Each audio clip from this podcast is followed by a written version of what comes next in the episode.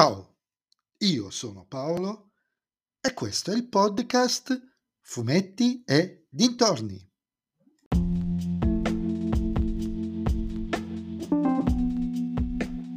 In questo episodio del podcast vi parlerò del numero 29 di Samuel Stern, Le anime morte, scritto da Massimiliano Filadoro, disegnato da Luigi Formisano, edito da Bugs Comics.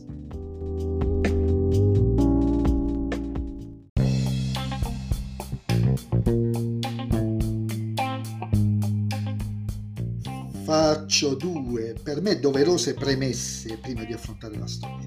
La prima è che, perdonatemi il mezzo spoiler, questo è un caso clamorosissimo di cover bait, in quanto la copertina in assoluto non rappresenta il cuore degli eventi. Proprio. Non è un difetto, è una considerazione. La seconda è che mi ero completamente dimenticato che Samuel avesse una figlia in collegio e che lei non ricordava o sapeva che lui fosse il padre. Questo tipo, di situazione mi ha ricordato molto Nathan Never, con la differenza che in Nathan Never, nel primo anno e mezzo fino alla storico albo doppio, storia doppia, l'abisso delle memorie e l'undicesimo comandamento, il nome della figlia, Anne, veniva tirato in ballo un mese sì e un mese no. Qui invece non viene quasi mai citato ed è un peccato, perché poi io mi dimentico. Fatelo per me, uscitelo più spesso questi riferimenti. La storia in realtà è una vera e propria bomba.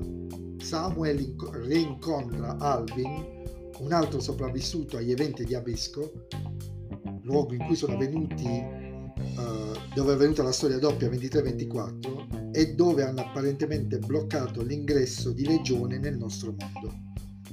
Un incontro non casuale che porta i due ad interrogarsi su cosa hanno effettivamente visto e sulle conseguenze di quel giorno.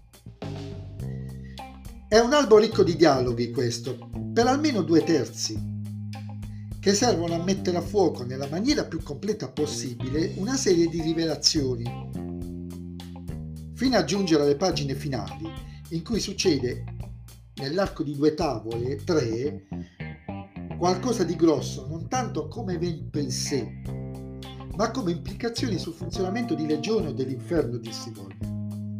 Qualcosa in grado di farci rileggere gli eventi narrati nell'albo stesso e non solo, in una chiave inedita. E questa rivelazione non è buttata così, inventata al momento, ma è una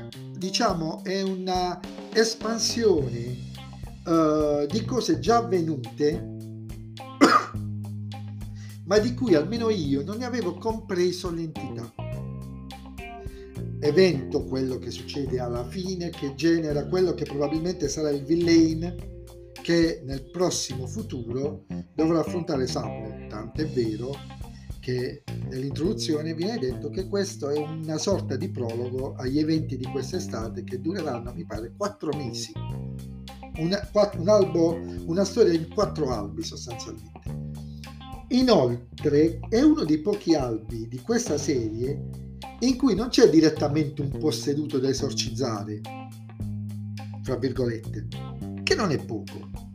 Dicevo che sono bravissimi a non sembrare ripetitivi, però evidentemente prima o poi l'esorcizzato del mese poteva mostrare la corda. Cominciano a puntare altrove. Sul fronte dei disegni torna dopo più di 2 anni, cioè dal primo albo, Formisano. Nonostante il tratteggio scarno, specialmente nei volti, riesce a rendere molto bene le situazioni orrorifiche rappresentate.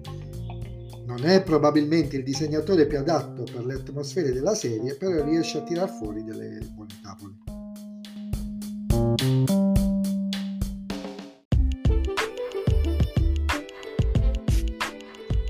E anche questo episodio del podcast è terminato. Vi ascolterete nel prossimo episodio.